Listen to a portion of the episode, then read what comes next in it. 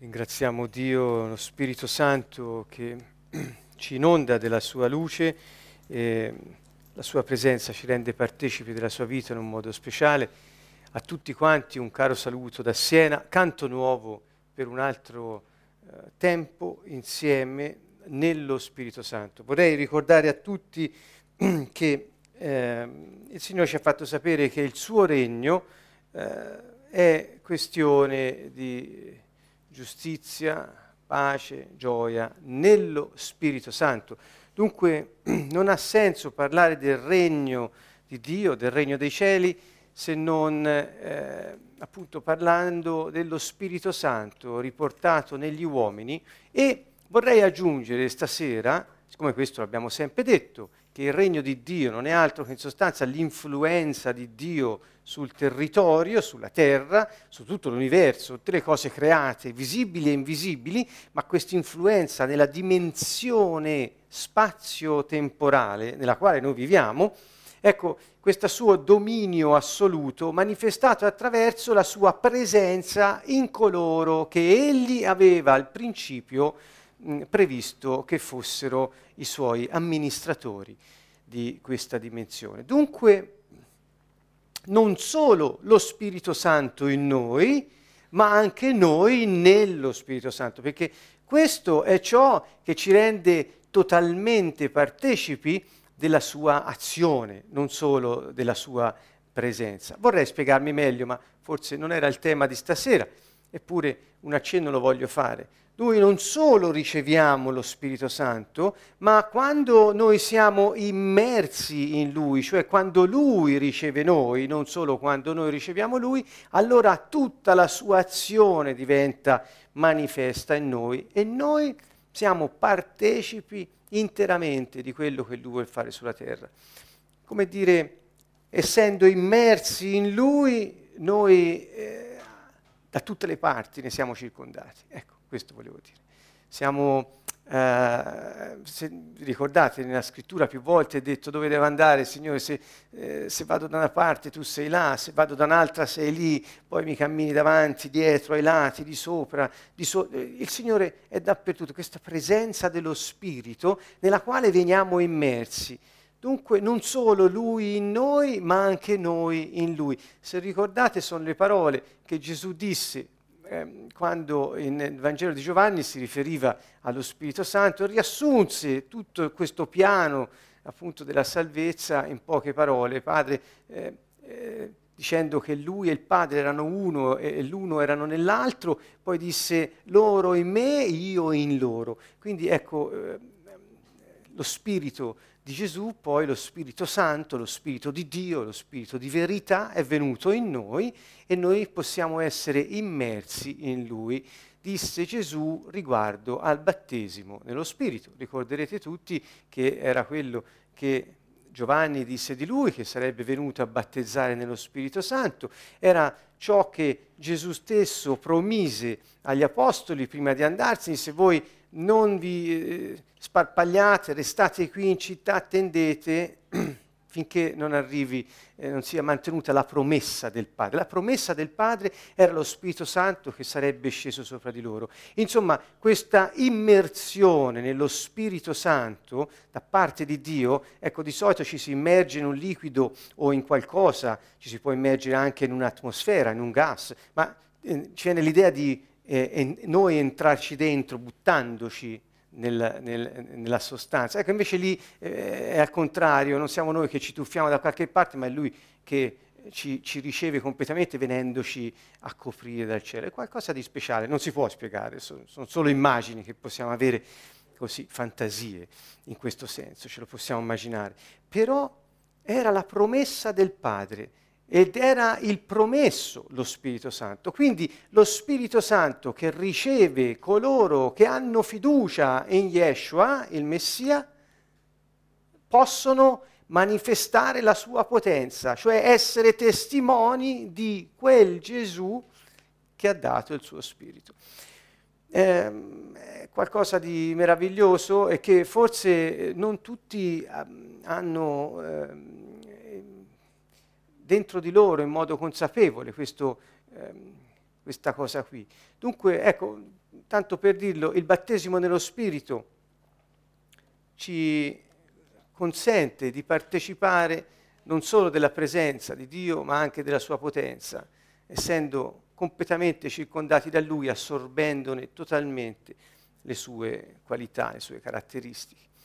Bene, allora, proprio a proposito di questa eh, breve introduzione che ho appena accennato, ehm, vorrei iniziare con questo. Stasera la nostra sessione sul Regno dei Cieli prevede un accenno a quello che è il contrasto dei due regni e rivedremo bene qual era il piano di Dio, lo scopo di Dio, eccetera, perché nella sessione eh, che affronteremo stasera vogliamo in qualche modo riprendere le fila dopo che abbiamo visto che eh, il regno è contrapposto alla religione e abbiamo visto che in sostanza il Signore ci ha in qualche modo fatti entrare nel suo regno dopo averci fatto uscire dalla eh, eh, schiavitù dal, del peccato.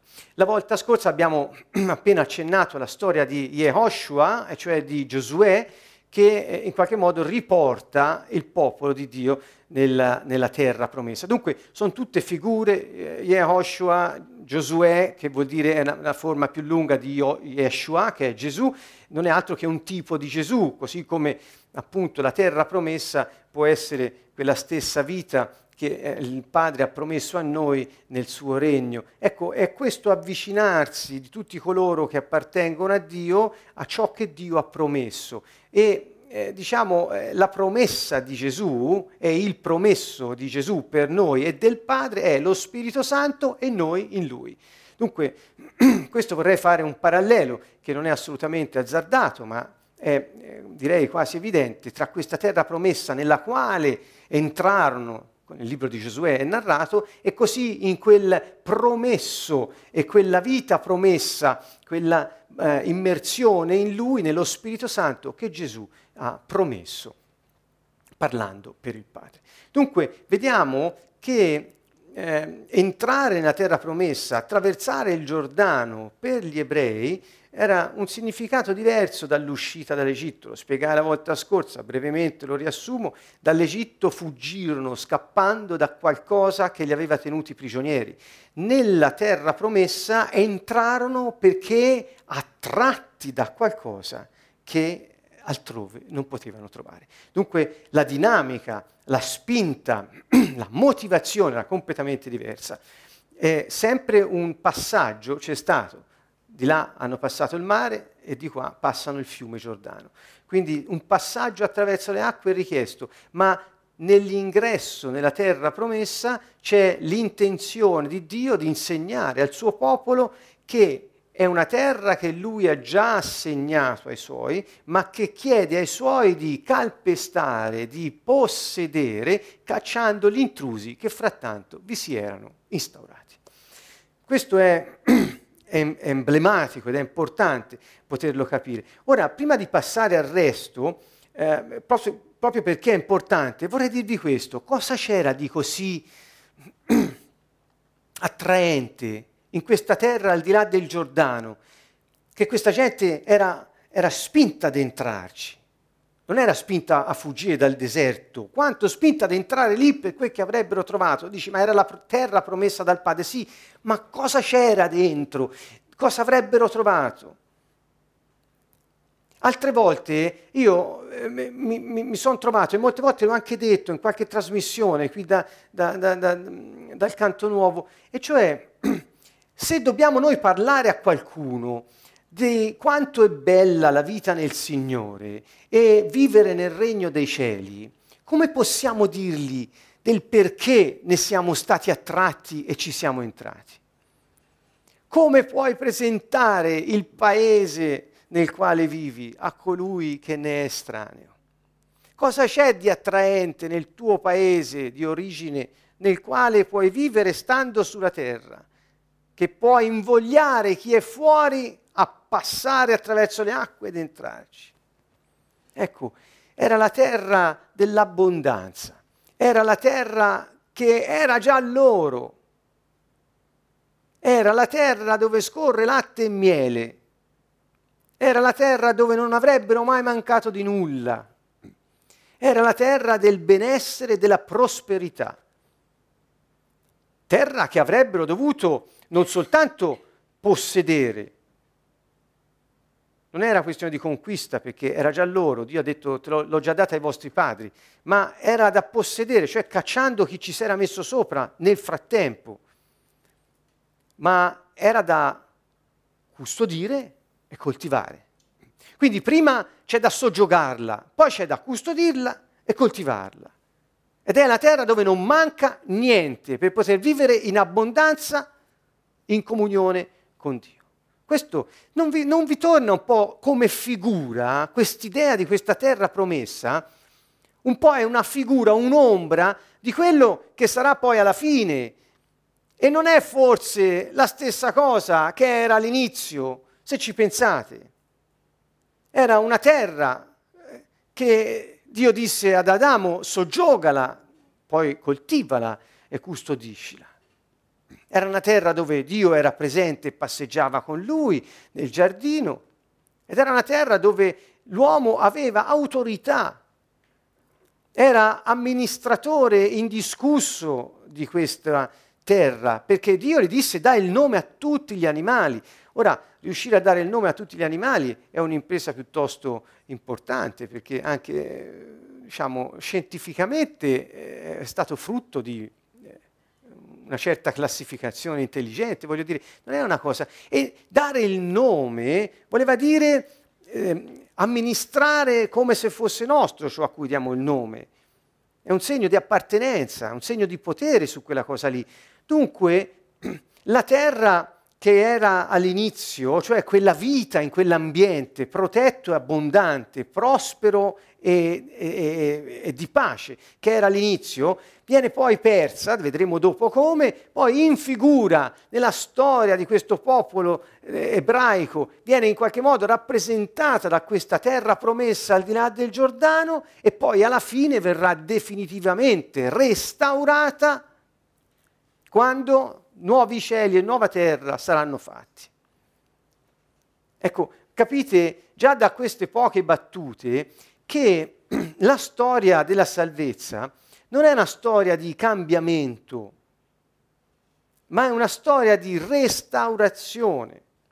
Io, questo è un concetto per me molto importante ed è, per, ed è, per, questo motivo che ve ne parlo, perché la Bibbia ci parla costantemente del cammino della salvezza, dell'opera, del piano della salvezza come piano di restaurazione.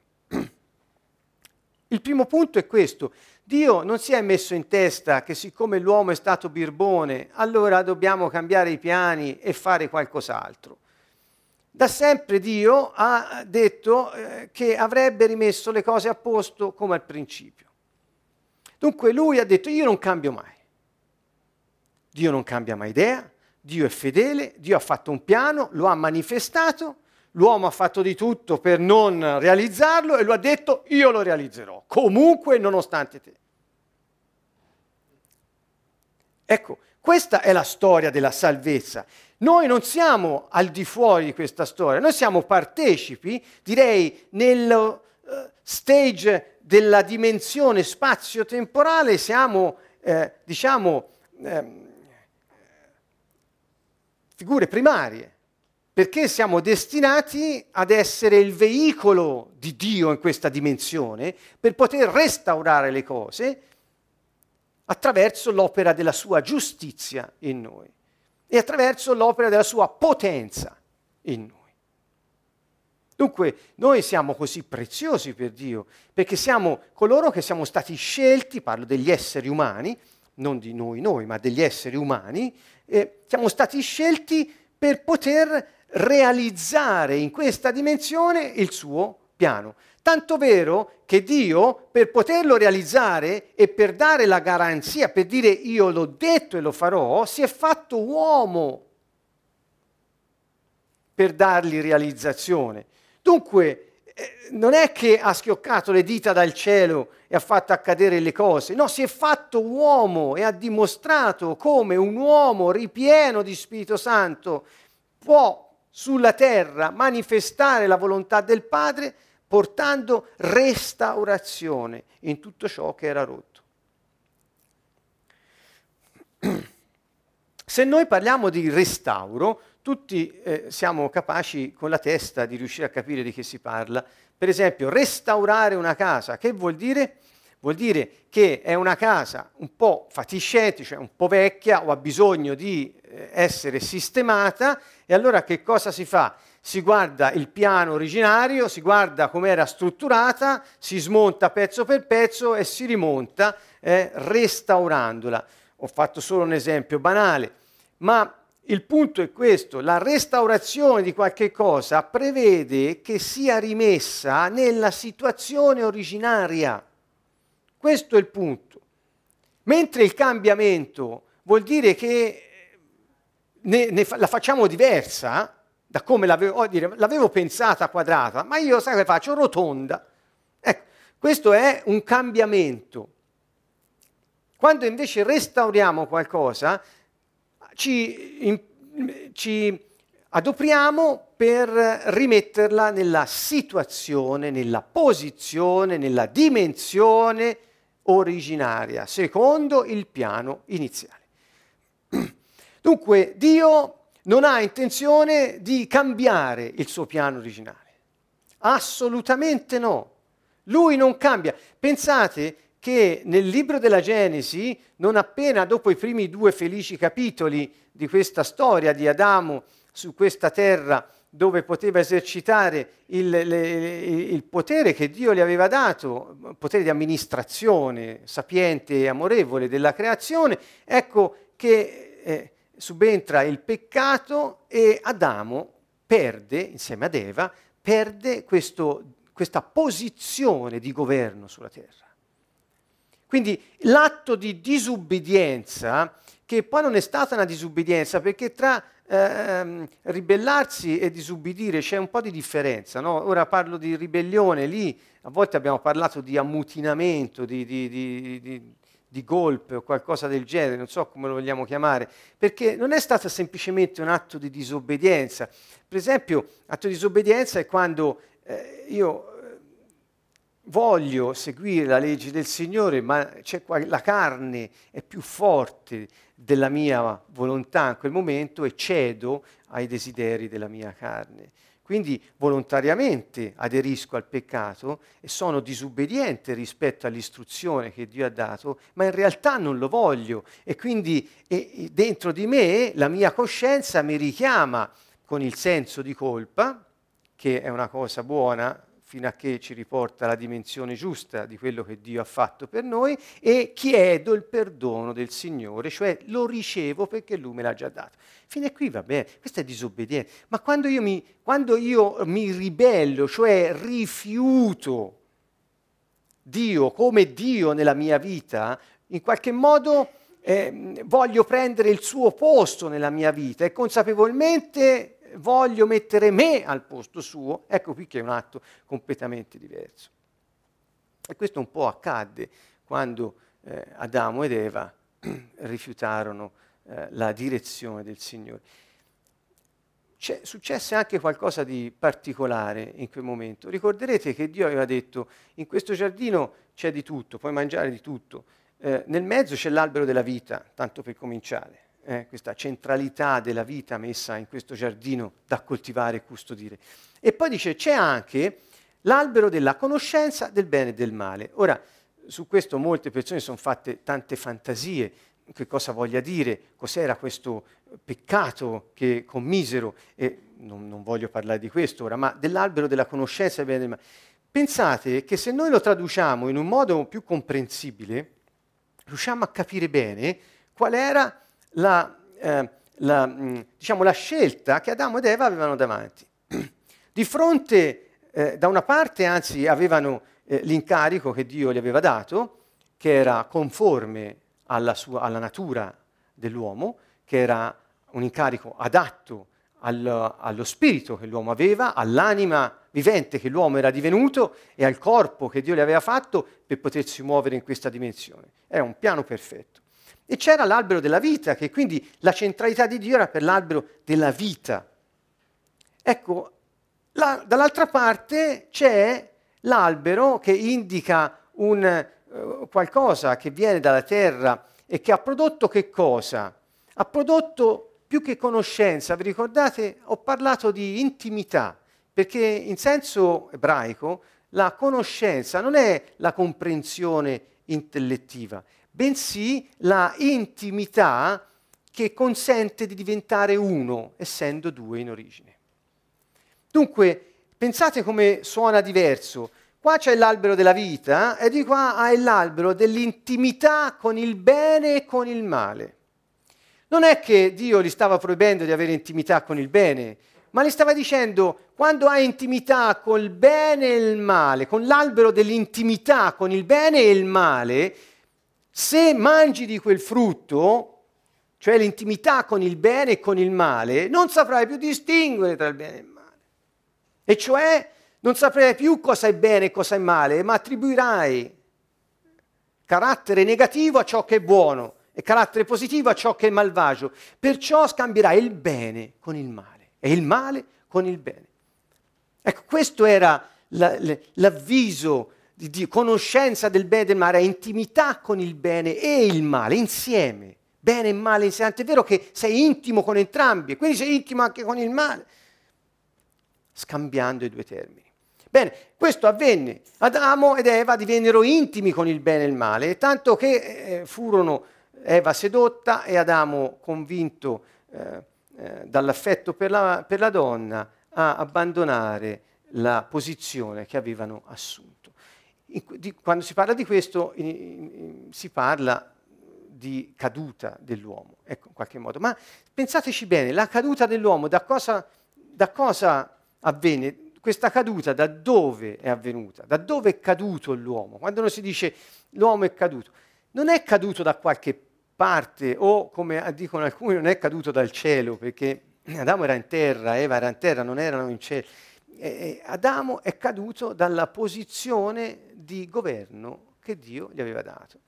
E cioè non è più stato in grado di poter esercitare quel potere di amministrazione che Dio gli aveva dato. Non poteva più stare alla presenza di Dio e quindi non aveva più intimità con la vita, bensì era escluso dalla terra dell'abbondanza, escluso dalla terra dove tutto era a sua disposizione e sotto il suo comando per essere compagno dell'intimità con il bene e con il male. Questa fu la sorte. Ebbene, appena avvenne questo, eh, Dio subito disse, subito disse che le cose sarebbero tornate al loro posto. E cioè ha detto, a causa di quello che è successo, accadranno tante cose. Leggete Genesi 3, è molto, è molto esplicativo su questo. Ma subito ha annunciato la buona notizia, che cioè da quella donna, da una donna sarebbe uscito un seme che avrebbe schiacciato la testa a quel serpente.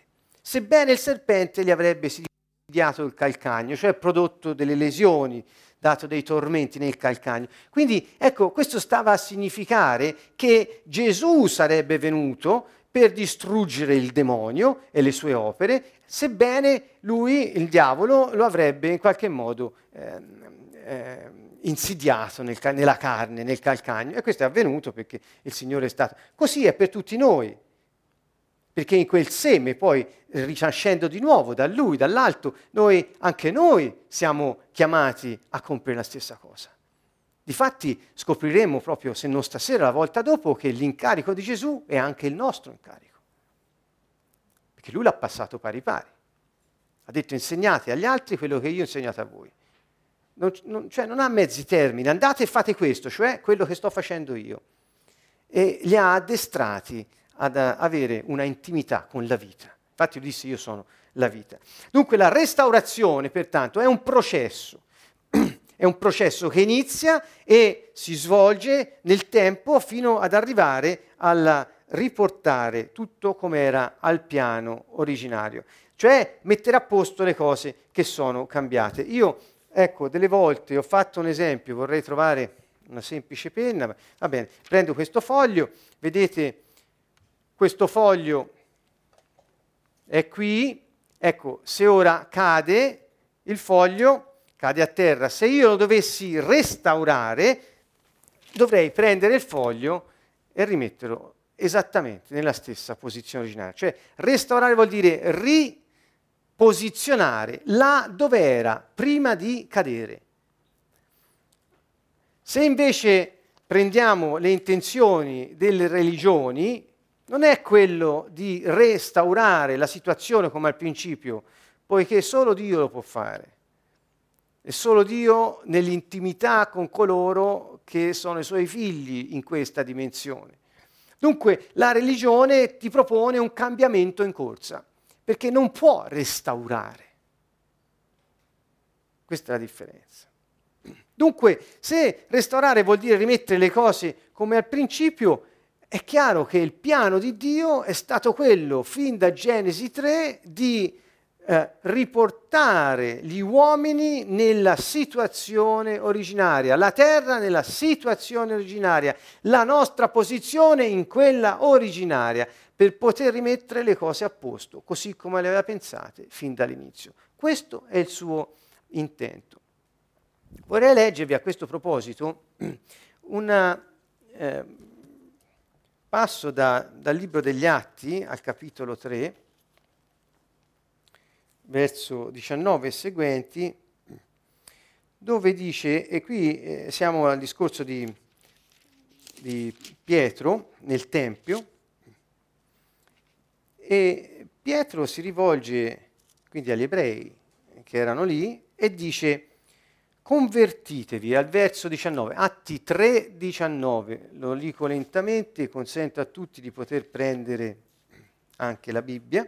Atti 3, 19, leggo dalla traduzione interlineare greco-italiano, così almeno ehm, siamo più vicini al testo originario, che poi pare sia ebraico quello originario, ma insomma stanno studiando su questo, stanno studiando. E Pietro dice, convertitevi dunque, però questa convertitevi è ovviamente la solita parola che usò Gesù, e cioè metanoesate, cioè cambiate mentalità. Allora che qui gli dicevano ma, eh, di cambiare mentalità, dunque, e ritornate a chi? A Dio, ovviamente, affinché siano cancellati i vostri peccati, così che, vedete, così che di modo che, questa è la conseguenza, quindi la condizione è uno, convertitevi, due, ritornate, questa è la condizione, se, vi, se cambierete mentalità, se ritornerete a Dio, allora, allora vengano tempi di refrigerio dal volto del Signore e mandi colui che ha designato per voi Gesù Messia, che bisogna sia accolto in cielo fino ai tempi di restaurazione di tutte le cose di cui Dio parlò per bocca dei santi profeti suoi di un tempo. Dunque i passi sono cambiate mentalità, ritornate a Dio, godete il refrigerio, in termini moderni sarebbe un revival, cioè se, sarete ristorati eh, da un, come da un vento fresco, ogni allusione allo Spirito Santo non è puramente casuale. E dopo gode- il godimento di questo refrigerio così continuerà fino a che non verrà il tempo in cui il Signore Gesù, il Messia, tornerà per restaurare tutte le, co- tutte le cose. Dunque, che vuol dire? Che la sua opera è un'opera di restaurazione che è iniziata e che avrà termine.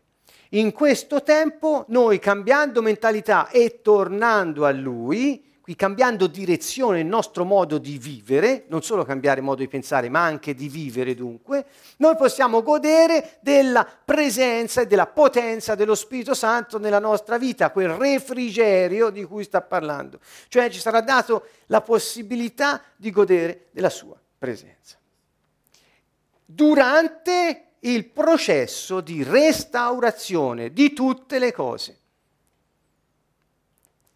In questo momento il Signore ha già portato il suo regno in noi, il suo spirito negli uomini che hanno messo la loro fiducia in Gesù Messia. Quindi questo è già stato fatto e il suo regno è già presente di nuovo negli uomini in questa dimensione. Dunque può, iniziare, può manifestare la sua potenza e la potenza della sua presenza.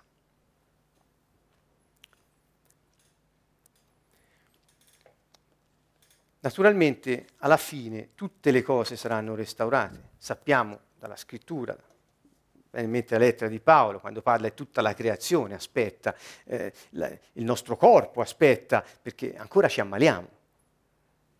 Eh, e, e l'ultima sarà la morte ad essere messa sotto i piedi.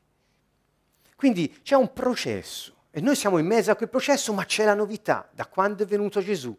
Il regno di Dio è in noi e noi siamo immersi nella sua autorità, noi siamo immersi nella sua persona, noi siamo immersi nel suo spirito.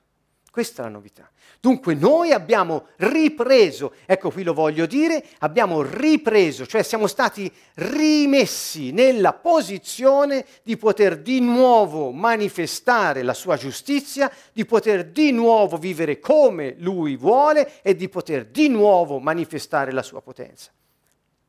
Quindi siamo stati restaurati in questa posizione di giustizia rispetto a Dio.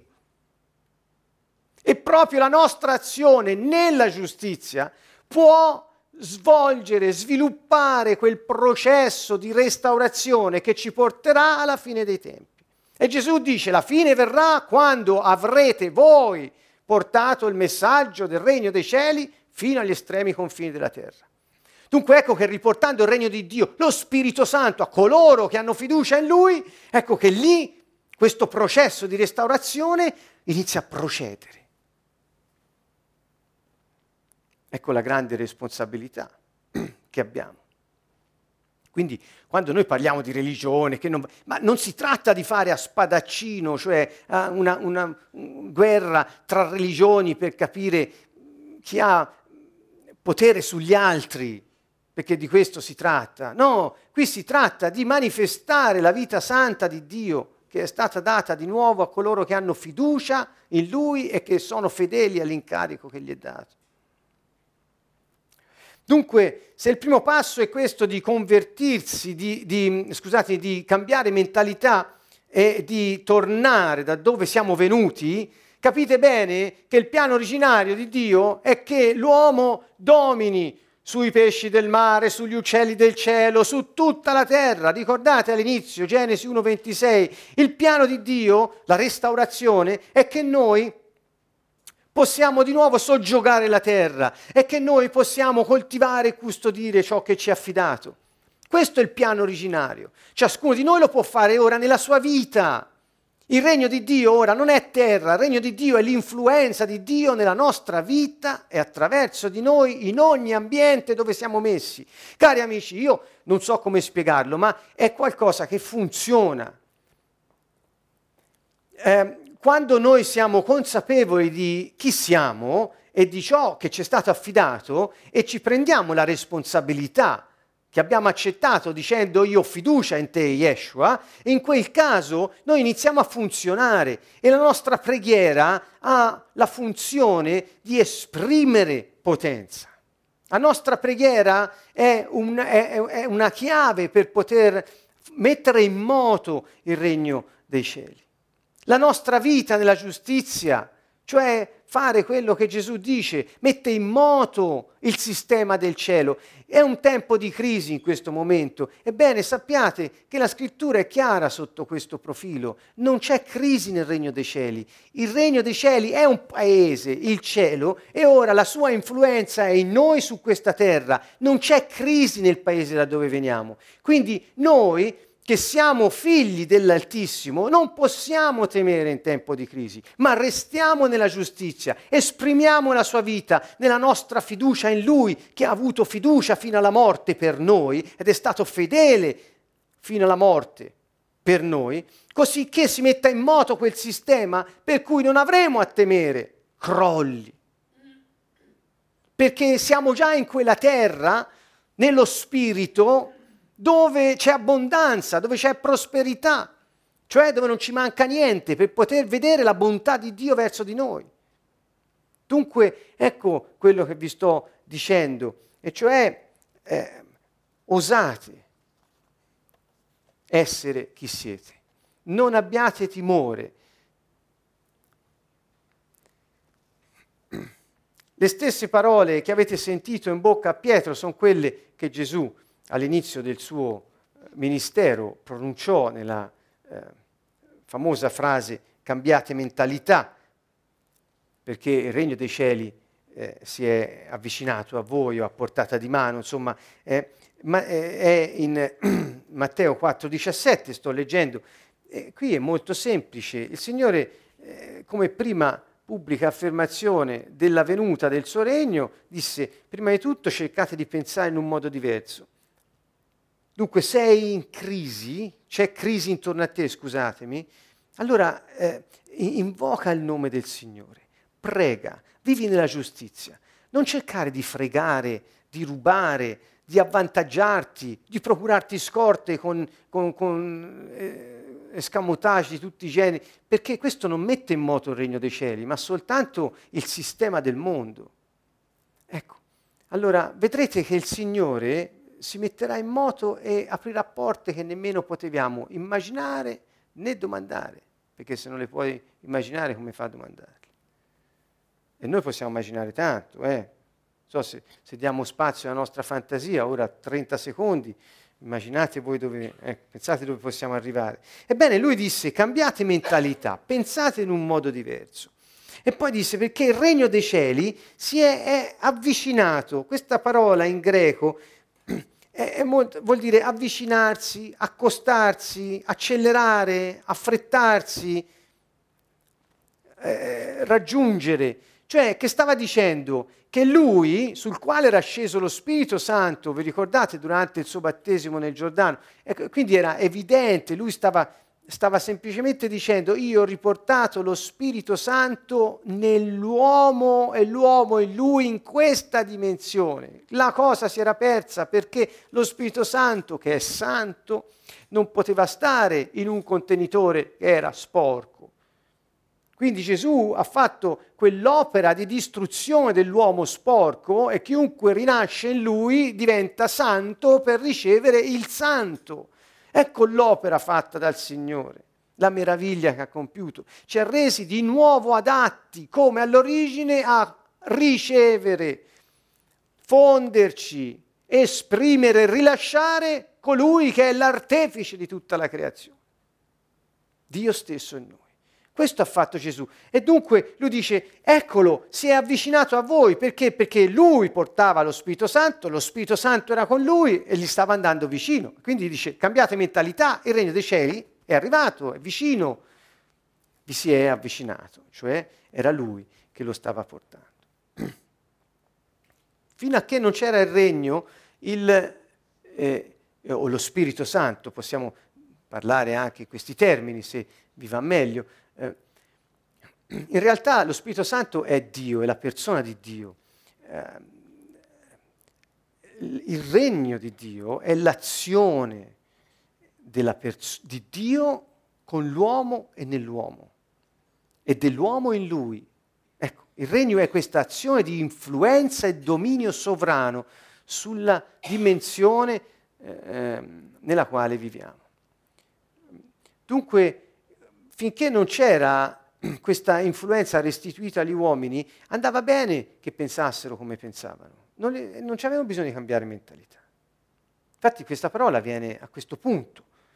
Arrivato il regno, occorre che tu cambi. E questa parola cambiate mentalità viene dal, dal, dal greco me, metanoia, che vuol dire cambiare modo di pensare, cambiare parere, cambiare avviso e anche sentimento, cioè modo di sentire. Cioè Gesù non si riferiva solo al pensiero logico, ma si riferiva a tutto il modo di esserlo, quindi anche al sentire dell'uomo. Questa però si riguarda, riguarda anche questo.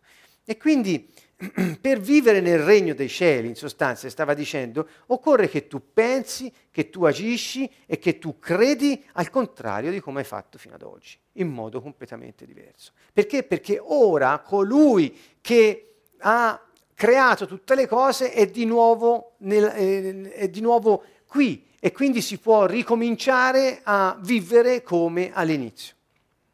Questo questo eh, cambiate mentalità molto spesso è tradotto con la parola pentitevi, che ha un senso, direi, religioso, eh, nel senso di invito al pentimento riguardo al perdono dei peccati. Ora qui non si tratta del pentimento per avere il perdono dei peccati, cosa buona e santa il pentimento, Qui si parla, eh, una, non capisco perché usino questa parola, eh, si, si, la, la, traduzione è un'altra, cioè vuol dire cambiate avviso, parere, sentimento, modo di pensare. Dunque non eh, si tratta di pentirsi in questo senso, ma di cambiare la mente. Se non cambi pensiero, non puoi cambiare te per poter accogliere colui che ho portato. Questo era il modo di dire di Gesù. Se non cambi modo di sentire, di pensare, non puoi accogliere il regno che io ho riportato. Questo era cambiate mentalità, il regno dei cieli è vicino. Se ricordate sono le stesse parole che diceva Giovanni Battista, né più né meno, le stesse. Eh, quindi c'era l'araldo che annunciava la venuta del re. Quando è arrivato il re ha detto le stesse parole per invitare la sua gente a capire che Dio aveva così messo mano all'acceleratore della restaurazione riportando lo Spirito Santo in, eh, dentro, nell'uomo, al, nell'uomo e all'uomo. Il piano di Dio dunque era naturalmente originario, era estendere il suo regno celeste sulla terra attraverso l'uomo. Questo era il piano originario. Eh, e era quello di stabilire una famiglia, di avere i suoi figli sulla terra che esercitassero il potere di famiglia, potere di amministrazione, di saggia gestione di ogni cosa e di eh, eh, potere di stare in pace e nell'amore gli uni con gli altri. Questo era il piano originario. Infatti è strabiliante, cioè è quasi incredibile come gli studi più recenti sulla eh, di natura sia psicologica che esistenziale non fanno altro che dirci che l'uomo nasce con una struttura mentale adatta, idonea, dedicata all'amore, dedicata alla pace nelle relazioni, dedicata a vivere nella sicurezza della fiducia gli uni verso gli altri. Tanto che se questo manca, si scombina tutto e uno comincia a pensare a piani di sopravvivenza alternativi noi con, con, la scienza, la metto tra virgolette, va bene? Tra virgolette, scienza, eh, o con eh, lo sviluppo del pensiero esistenziale, filosofico dell'uomo, siamo arrivati alla stessa conclusione. Qualcuno può iniziare a dire Gesù aveva ragione. Ecco, tanto per dire. Quindi il piano originario di Dio, è, che Gesù è venuto a ribadire, era quello di vivere nella pace nell'espressione della identità dell'uomo. Dio ha voluto consegnare agli uomini un incarico di ambasciatori. Su questo ci torneremo molto e di stabilire anche una comunità di eh, persone intime tra di loro nella, nell'amore che eh, formassero una comunità di cittadini di uno stesso regno.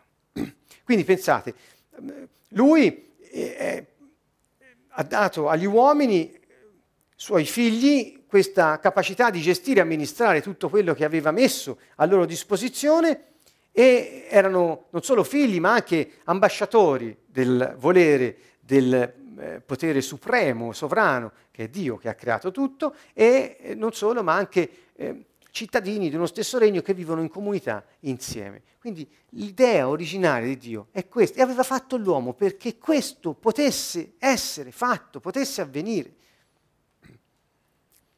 Eh, Dio dunque voleva questi cittadini che, essendo parte della sua famiglia, avessero diritti legittimi, dei diritti di essere in un certo modo e di poter esercitare quelle, quei diritti esprimendo la vita del loro eh, padre.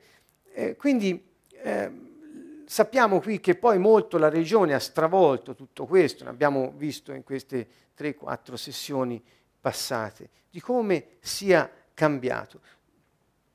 Nel, nel, dal punto di vista degli uomini di oggi, come sia contaminato il pensiero su Dio, su quella che è la sua intenzione, tutti si sforzano. Sentite, io venendo a sentire a contatto con molte eh, realtà cristiane, ora parlo di cristianesimo appunto, eh, c'è una tale varietà, una tale, è, è, qualcosa di veramente difficile, è disorientante a volte.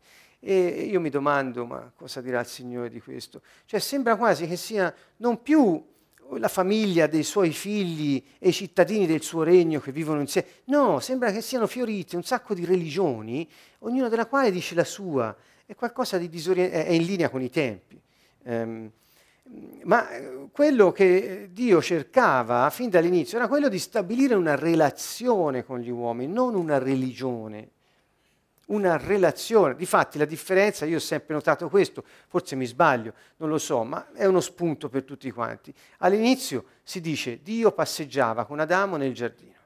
Nella brezza della sera, Dio, pensate all'immagine bucolica, nel senso eh, quasi eh, eh, poetica di, di, di, questo Dio, non si sa come passeggiasse con Adamo, non si sa, insomma, però erano insieme, avevano una relazione, stavano insieme e si godevano la natura nella brezza della sera. E allora, questo avveniva, allora, aveva una relazione. Subito dopo il peccato, la chiusura del giardino de, de, dell'Eden e quindi eh, Adamo ed Eva per, for, per, per, forse per, eh, per prevenire, come dice Dio stesso, guai peggiori, appunto furono messi fuori da questo giardino. E, e, e sì, ora mi sono... Ecco, e subito dopo troviamo che facevano sacrifici con gli altari. Subito dopo. Capite? Cioè, quando sono nella presenza di Dio, lui è, è, è, in una relazione intima con me, passeggiamo insieme. Poi, chiuso tutto, chiuse le comunicazioni, chiusa la relazione, che cosa può fare l'uomo? Costruisce altare e inizia a sgozzare animali. Prima non c'era questa roba. Perché? Perché l'uomo in qualche modo vuole essere gradito a Dio, cerca di giustificarsi, cerca di contattarlo. E facevano anche a gara, qualcuno era geloso appunto che il mio sacrificio non è stato gradito, tanto poi che eh, questo lo portò un, uh, all'omicidio, fratricidio. Ecco. Dunque Dio voleva stabilire una relazione con gli uomini e questo lui è venuto a riportare con l'opera di restaurazione che ha iniziato. E l'ha iniziata subito. Dunque, la, con questo chiudo, qual è chia- la chiave per, la, per vivere nel regno dei cieli? Che cosa vuol dire vivere nel regno dei cieli? Riprendo l'immagine originaria di questa gente che passa il Giordano ed entra nella terra promessa. Qual era la chiave per loro per poter vivere in questa terra, per poterne godere? Perché, vedete, forse dovremmo fare una grande distinzione tra vivere e sopravvivere. Vivere vuol dire esprimere la nostra identità, la nostra natura, la nostra personalità, godendone. Sopravvivere vuol dire cercare di non soccombere distruggendo i potenziali pericoli prima che ci distruggano loro. Capite? Questo è, proprio sono, sono opposti. Eh, nell'uno c'è la vita e di là c'è la giungla e quindi eh, siamo in una situazione. Dunque, come si può vivere vivere in questo regno. Si può vivere in questo regno essendo consapevoli dell'opera che lui ha fatto, eh, accettando la sua vita in noi e noi di essere immersi in lui, esprimendo la sua stessa natura. Dunque, per esempio, non si può vivere nel regno dei cieli facendo come ci pare. Non si può vivere nel regno dei cieli non facendo quello che Gesù dice dico non volendolo fare. Eh? Quindi Non si può vivere nel regno dei cieli e dimenticarsi l'incarico che Gesù ci ha dato. Perché se noi siamo ambasciatori del suo regno e se noi siamo stati incaricati di svolgere determinate cose, è un onore di famiglia.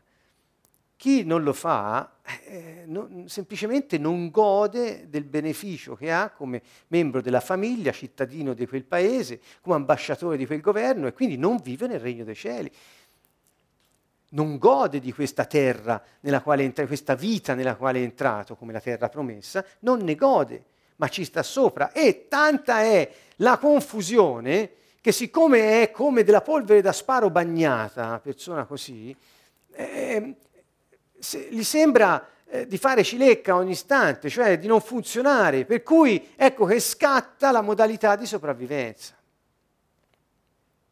E quindi dico, io penso non c'è peggior sorte che per uno che ha fiducia in Gesù e, e, che si trova a vivere come uno che non ce l'ha, a difendersi dalla vita e dal mondo ogni giorno, cercando di sopravvivere in questa giungla terribile. È una sorte ter- tremenda questa, perché il Signore ci ha dato questo regno, ci ha dato la sua vita, ci ha dato il suo spirito perché noi immersi in Lui iniziamo a funzionare.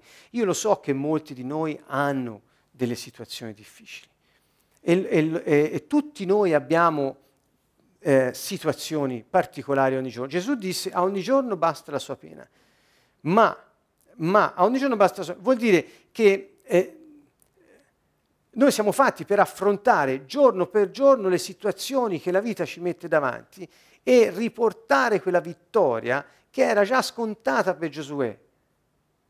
Era già scontata. Io ti ho già dato questa terra, ora prendine possesso come? Calcandola con i tuoi piedi. Quindi dove metterai i tuoi piedi, ogni centimetro che calpesterai diventerà tuo. Non come proprietà, ma come possesso, cioè ne godrai vuol dire. Riavrai, la, la, riavrai la capacità di poterla gestire, amministrare, non ci saranno nemici clandestini su quel territorio, hai il potere di distruggerli, buttarli fuori. Oggi invece, quando noi entriamo in questa vita, eh, poi però eh, ci sentiamo impotenti, di, no, no, io no, ma eh, dico molti cristiani si sentono impotenti di fronte a questi nemici che occupano gli spazi, di fronte a alcune difficoltà, ci, e quindi non, non vivendo in quell'intimità con il Signore, è come se fossero ancora nel deserto o sotto la prigionia di qualcosa. Dunque ecco che la relazione con il Signore, la manifestazione della sua vera natura è per noi la vera chiave per poter vivere nel regno dei cieli. Dunque conoscere lo Spirito Santo, essere intimi con Lui e lasciarlo lavorare nella nostra vita, perché la sua giustizia si manifesti, la sua potenza si veda Gesù, dice, diceva Pietro, è stato accreditato presso di voi da prodigi, miracoli di ogni genere. Ebbene, quello stesso Signore vive ancora in noi e vogliamo vederle queste cose. Vogliamo, vogliamo esprimere tutta la potenza del Signore. Il nostro desiderio è che tutti gli uomini possano gustare quanto è buono il Signore e portare guarigione, non soltanto fisica, che ovviamente è una cosa molto apprezzata, tanto vero che gli uomini costruiscono molti ospedali, ma una guarigione a 360 gradi della persona che prenda in esame non soltanto l'aspetto fisico, ma l'aspetto mentale, l'aspetto spirituale, cioè tutta la persona, l'interezza della persona. È questo, eh, quest, quest'opera di cura eh, globale della persona, totale, eh, che eh, ci è richiesto in qualche modo, facci, prenderci cura gli uni degli altri nell'amore reciproco. Quindi ecco, è con questo che io questa sera chiudo e vi saluto. Eh, avremo da vedere eh, molto ancora su questi concetti base del Regno dei Cieli, vi invito a seguire sessione per sessione perché è uno studio eh, piuttosto eh, dettagliato che alla fine poi dà un suo frutto di un quadro d'insieme eh, che ci anima per poter vivere da vittoriosi in questa terra che Lui ci ha dato, che è la nostra vita con Lui. Bene, allora eh, ci vediamo mercoledì prossimo, saluto tutti gli amici che sono qui presenti, che ci stanno guardando e che vedranno questo video, il Signore vi benedica e possiate godere della sua abbondanza nella vostra vita. Tanti saluti da Siena, Canto Nuovo.